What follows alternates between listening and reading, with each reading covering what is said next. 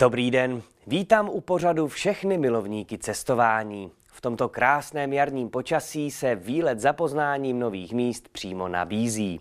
V první reportáži se podíváme na Orlicko-Ústecko. Rok 2000 přinesl celou řadu událostí. V České republice zemřel Emil Zátopek, začalo fungovat 14 nových samozprávných krajů a v Letohradě bylo otevřeno Muzeum řemesel.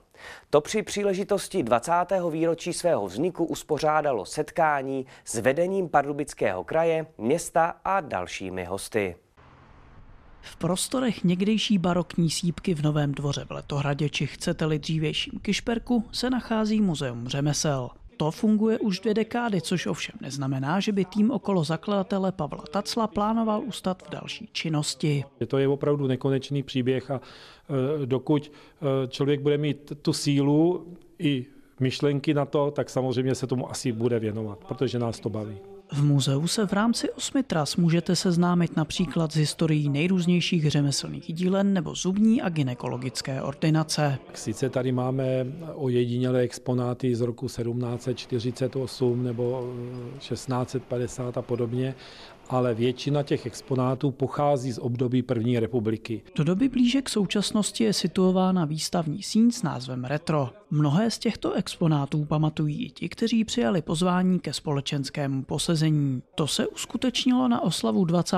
výročí vzniku muzea. Gratulovat mu mezi jinými přišel Petr Fiala. Než popřeju, tak bych chtěl poděkovat. Poděkovat za to, jak se majitelé postarali o tenhle areál, který byl kdysi opravdu nehezkým místem ve městě a za jejich investice, za jejich srdce, protože to, co do toho vložili, se jim určitě nikdy nevrátí. A muzeu bych rád popřál mnoho návštěvníků, spokojených návštěvníků. Město Letohrad poskytlo muzeu dotaci na výměnu střešní krytiny. Finanční spoluúčast za Pardubický kraj přislíbil hejtman Martin Netolický. Svojí výjimečností eh, nám eh, právě zvyšuje i turistický ruch a vzhledem k tomu, že letošní sezóna má být založena na domácím cestovním ruchu, tak bychom chtěli alespoň dílčím způsobem pomoci. Muzeum řemesel by tak mělo i nadále poskytovat poučení i zábavu, zejména pro obyvatele z oblasti Orlických hor. Právě z těchto končin totiž pochází většina vzorků ze sbírek. Máme tady i ojedinělou expozici paramentáře, což bylo tady v Jabloném nad Orlici. Tak ať si výpravy do naší minulosti můžeme dopřávat nejméně dalších 20 let. Zájemci mohou opět navštívit areál Pražské Gutovky. Čeká tam na ně například největší lezecká stěna v republice a pokud by měli o lezení zájem úplní začátečníci, bude se jim věnovat tým zkušených instruktorů, který je naučí základům sportu a také bezpečnému chování. Areál Gutovka se přednedávnem také probudil z nuceného spánku, do kterého byl uvržen pandemí koronaviru. Opět tedy nabízí mnoho zajímavých atrakcí a spoustu sportovního vyžití, mimo jiné například jednu z největších lezeckých stěn v celé republice. Naše stěna je poměrně unikátní v rámci Prahy, je to vlastně jedna z největších vlastně vůbec eh, v republice, má asi v 80 metrů v obvodu a 14 metrů výšky. No, mimo jiné, že tady máme 120 eh, výstupních cest, tak je tam vlastně i via ferrata cvičná, vlastně, která připomíná ty podmínky eh, vysokohorské. Čili lidi se tady kromě toho, že si můžou vystoupit těma standardníma cestama, můžou zkusit i tuhle tu feratu.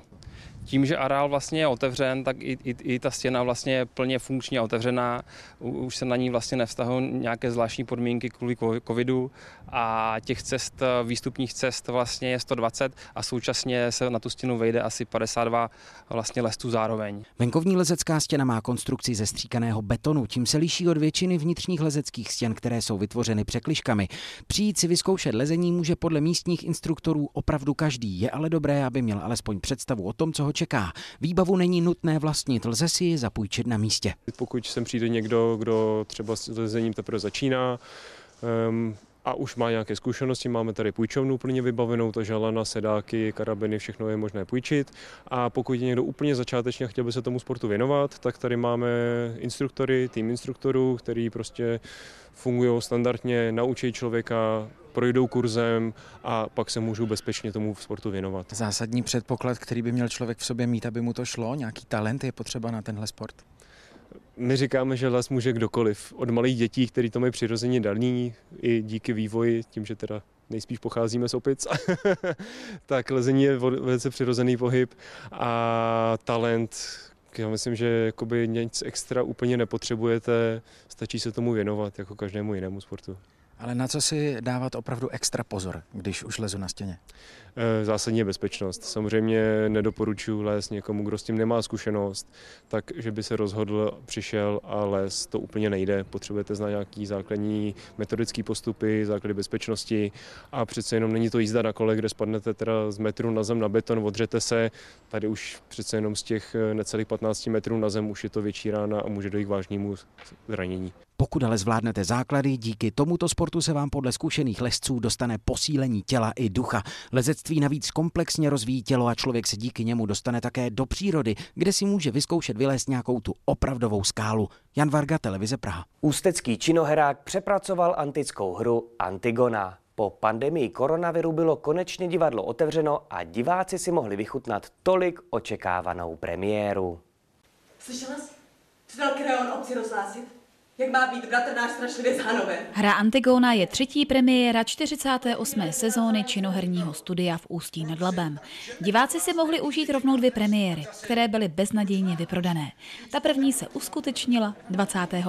května. Na začátku jsme eh, s panem riadilom Jirkom Trnkom a s umeleckým šéfom Davidom Šiktancom eh, hledali vlastně obecně k tématu nerovnost, eh, něco, co nás tak nějak baví, vzrušuje, dráždí a aby som to nejak ako nezdržoval, alebo vlastne aby som to skrátil, tak e, napadlo nás cez rôzne peripety a debaty sa skúsiť pozrieť úplne na začiatok vlastne tej dramatickej spisby, e, v podstate do prostredia a do doby, z ktorej e, divadlo vychádza, kde vzniklo.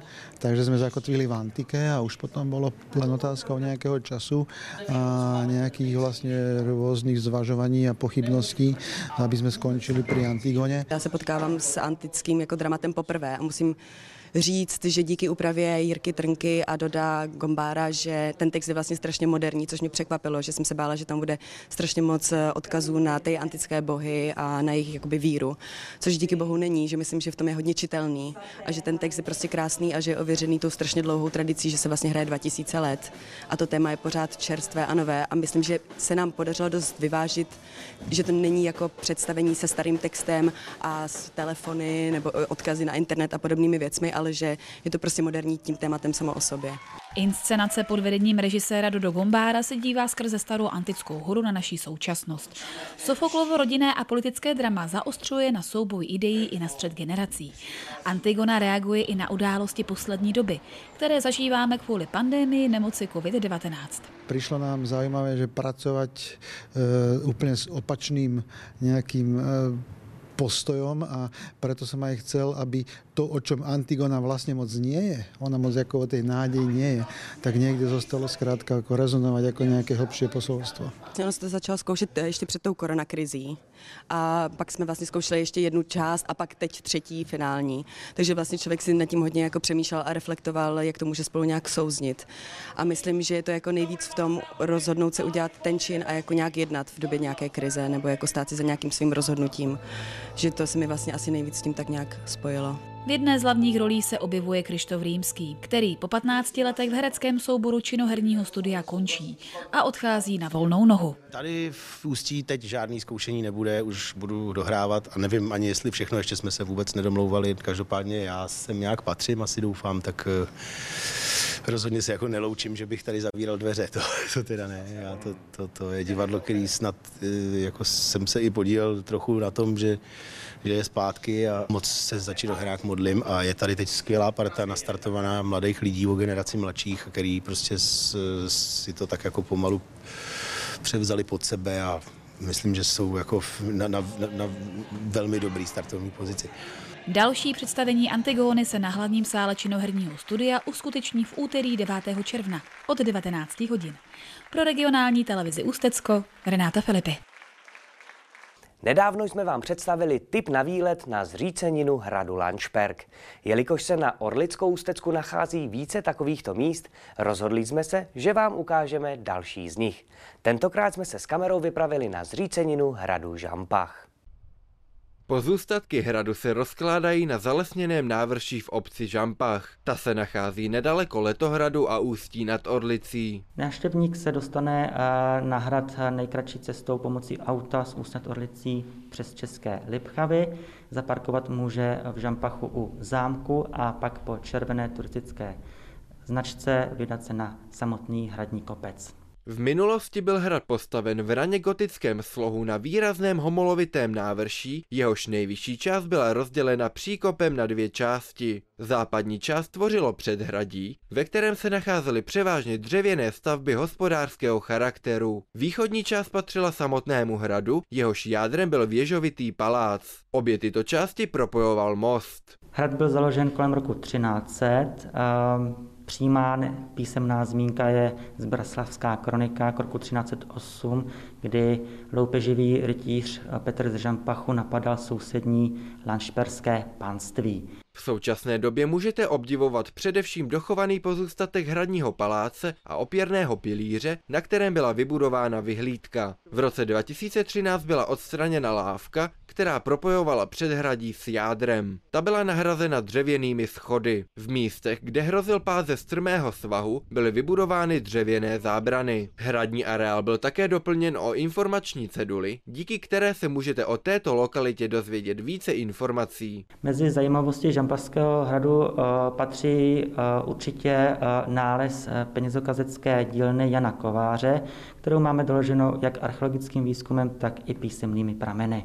Jeden z výletníků nám prozradil, proč se na toto místo se svojí rodinou vypravil a jak se jim zde líbilo. Vytáhlo nás pěkný počasí, dlouho jsem tady nebyl a chtěli jsme se podívat teda, jak to tady vypadá a určitě se nám tak líbilo. Návštěva zříceniny hradu Žampach může být nejvhodnější v jarních a letních měsících, kdy se tamnější bukový les úplně olistí. Není tomu tak dlouho, co jsme vás informovali o nejasné budoucnosti slováckého léta. O to s větší radostí vám teď oznamujeme, že tento oblíbený festival otevře prázdniny i v letošním roce. Uhersko-hradišské kulturní léto i letos hned z kraje prázdnin odstartuje sportovně kulturní festival Slovácké léto. 13. ročník se uskuteční v plánovaném termínu na začátku července a jako vždy s sebou přinese sport, kulturu, pestrý doprovodný program i nezapomenutelnou atmosféru. Slovácké léto se uskuteční v původně plánovaném termínu, to znamená 3. až 12. července. Toto jsme zachovali, ale samozřejmě vzhledem k situaci, jaká panuje a v létě ještě i bude panovat, tak samozřejmě Slovácké léto proběhne trošku jinak, než jak jsme zvyklí. S koncem měsíce června by zelenou měly dostat akce až pro tisíc osob.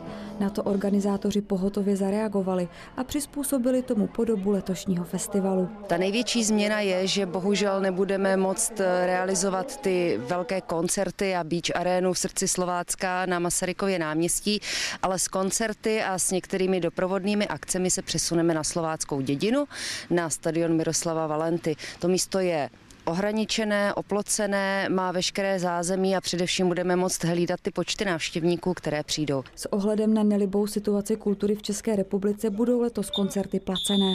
Vstupné ale bude symbolické a podpoří vystupující kapely, které koronavirová krize poškodila. Změnou prošel také sportovní program, jehož velká část se odehraje na městském stadionu. Na slovácké slávy klasicky proběhne beach volejbal, plánujeme nordic walking, spoustu sportů pro děti, tenisový turnaj ve sportparku Rybníček noční, velmi atraktivní a další a další věci. Slovácké léto se zároveň vydává cestou velkých festivalů a dělá krok vstříc ekologické udržitelnosti. Novinkou tohoto ročníku jsou vratné kelímky v třech různých designech. Ty jsou jednak ekologičtější než jejich jednorázové protějšky a lidé si je také rádi nechávají jako suvenýr, což je jedna z cest, jak mohou festival finančně podpořit. Čas plyne jako voda. Tak se jmenuje výstava žáků základní umělecké školy Jaroslava Kociana v Ústí nad Orlicí. Ústředním tématem jsou knihy, voda, princezny a draci.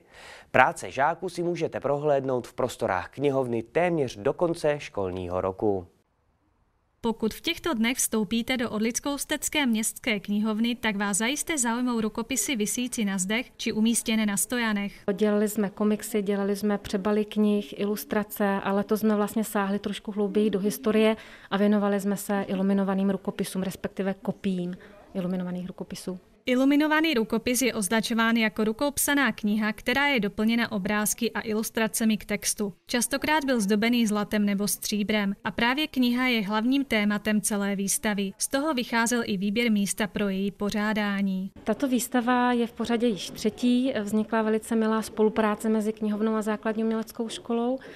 A tematicky se s dětmi na výtvarném oboru snažím vždycky eh, přizpůsobit nějak tomu prostředí, to znamená těm knihám. O tom, že práce spojená s tvorbou iluminovaných rukopisů není jednoduchá, se přesvědčili i její tvůrci z výtvarného oboru. Pro mě to vlastně bylo náročné v tom, že když už ostatní eh, nacvičovali to písmo, tak já jsem ještě dodělávala práci, kterou jsem neměla hotovou eh, předtím, takže jsem neměla moc času na to písmo, tudíž to pro mě bylo těžší. Barbora vytvořila kopii iluminovaného rukopisu, což je vlastně část stránky ze staré knihy. Konkrétně se jedná o žaltář. Je to vlastně e, o modlícím člověku, který vlastně e, vyjadřuje svoji touhu být dobrý člověk a nebát se. Dorotea svou pozornost zaměřila na vodu. Kreslila jsem studijní kresbu sklenice s vodou a snažila jsem se tam hlavně o dobře, dobré zakreslení té vody a těch odrazů světlo. Obrázek kreslila tuškou. Nejvíc jí bavilo právě kreslení vody. Potom ale to, co mě už šlo hůř, bylo právě zakreslení té sklenice.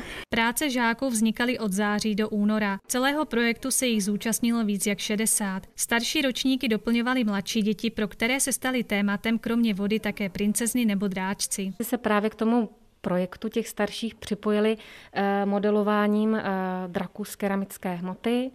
Museli si draka vymyslet, eh, případně ho vymodelovat v nějaké akci. Je to drobná plastika glazovaná keramickými glazurami. A právě na draka upřela svou pozornost Klára. Já jsem tvořila draka a leporelo a draka jsem vytvořila z keramiky ale porelo normálně z papíru. Výroba dráčka ji zabrala pár hodin. Ten drak sedí na skále a eh, bavila mě výroba toho draka nejvíc. Magdaleně zase učarovala voda. Kreslila jsem obraz vody, temperama a štětcem. A práce to byla zdá se zajímavá. Baví mě malování a odstínovat různé barvy do sebe třeba. Výstava tvorby žáků výtvarného oboru Orlickou-Stecké základní umělecké školy Jaroslava Kociané k vidění v otevíracích hodinách knihovny do 26. června. A to už je pro tento díl vše, co jsme si pro vás kolegy z celé České republiky v rámci regionální televize CZ připravili. A já se s vámi budu těšit opět za týden na viděnou.